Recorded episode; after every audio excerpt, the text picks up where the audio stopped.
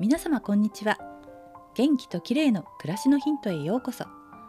今日もお越しいただきありがとうございます。今日は私事ですがご報告があります。実は我が家に猫をお迎えすることになったんです。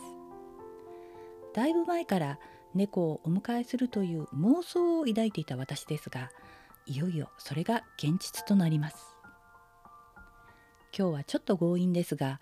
猫のマインドフルネス効果についてです。先日子猫ちゃんに会いに行ったのですが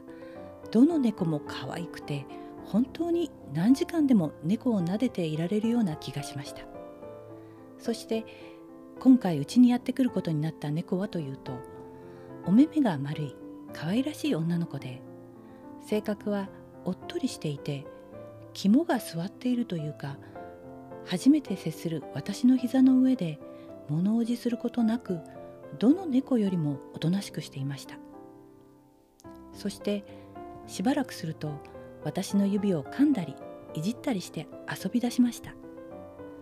なんて可愛らしいんでしょうと思って頭を撫でていたら次第にお眠の顔になりなんと私の膝の上で寝落ちしてしまったんです。もうその可愛らしさといったらありません。すぐにでも連れて帰りたいところでしたがうちにやってくるのは生後60日を過ぎた来週末になります。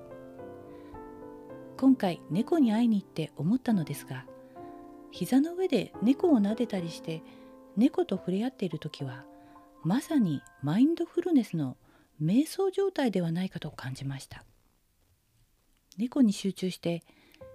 猫の毛の柔らかさやぬくもりを感じながら呼吸すると